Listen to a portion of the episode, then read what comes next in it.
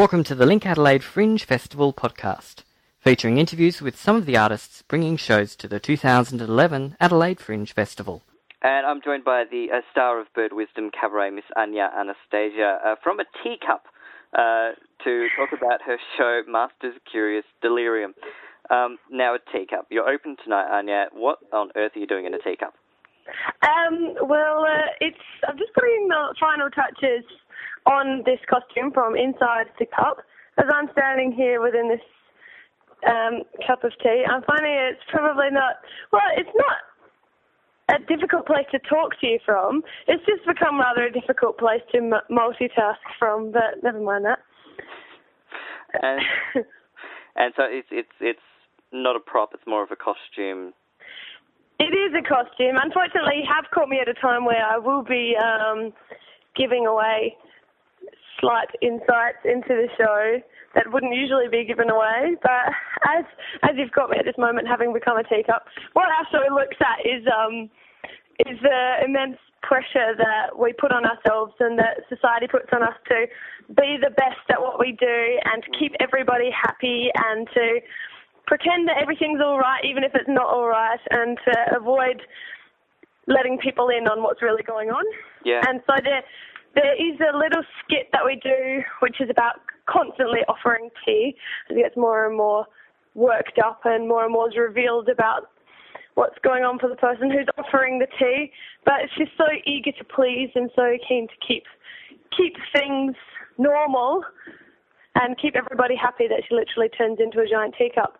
Which hence Hence, this giant paper mache creation that I'm speaking to you from, which, come maybe two weeks' time, would become an ideal pinata with a little bit of extra. So the Bird Wizdom after party might have this extra um, Mexicana twist, except for the fact that we have to take it all the way to New Zealand somehow. during the show as well. Yeah, we're touring the show to Dunedin Fringe, so that will be just pretty much a week after the Adelaide Fringe finishes. We're all going to um, jump in a plane. Hopefully, they let us uh, either be teacups on a plane or have it as carry on. I haven't entirely worked out the logistics of that one yet. Failing that, no, no, let's just not fail that. No, you will get the teacup on the plane because there's, there's no Thank way you for the reassurance. um, to make a big paper mache teacup in Dunedin. No, no, probably that will be difficult. It's really, really waterproof because it's it's not looking that nice today, and you don't really want to get a big paper mache anything wet. No, no, it'll be paper, it'll be um really undelicious variety of tea. Yeah, We'll involuntarily be dripping. very, very nice. Now, um, to get back into slightly more reasonable uh, settings, you've been uh, on the cabaret circuit in Adelaide for quite a long time now. You're you're very, very young, but you're also quite a veteran now. Um, yeah, I've got all the battle scars to prove it too.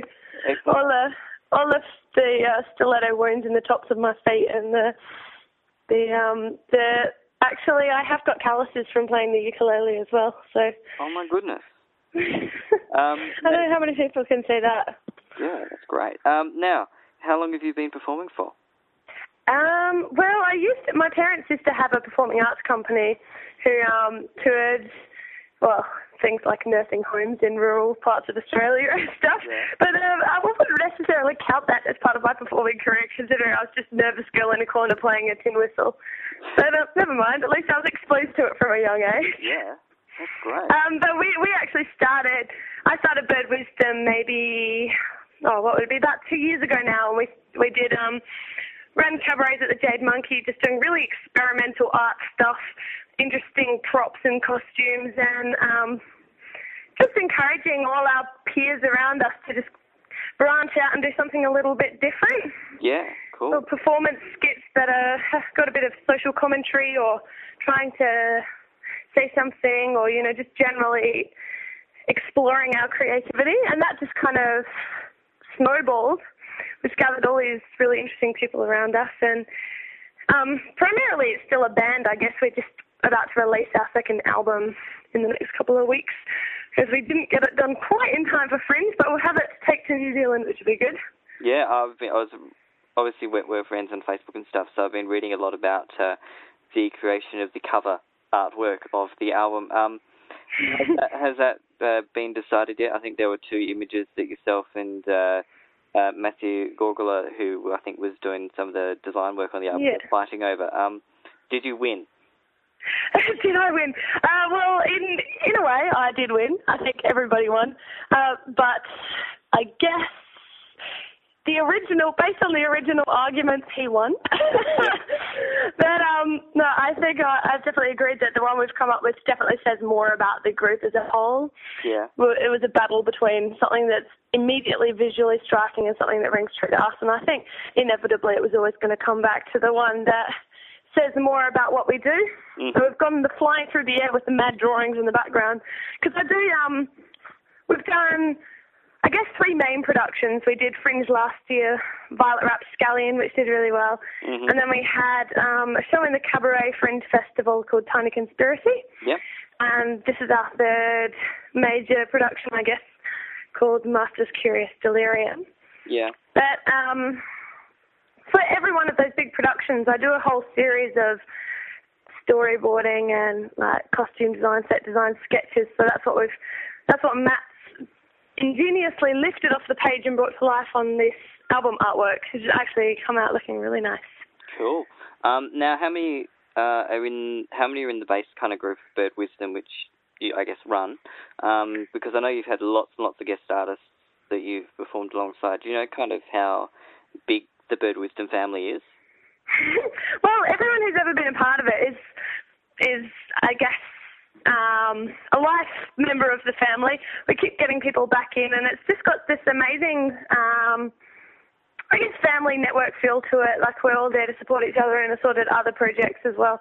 But um, as far as the core group goes, it's, it is constantly evolving and constantly shifting. At the moment, we've got some phenomenal characters, which just it wouldn't feel right without currently, but it takes on takes on many lives. Like our core band's just made little bit of a change. We don't have a cellist at the moment because she's put putting her head down and getting stuck into her university stuff. But that's not to say that she won't ever make appearances back in the lineup.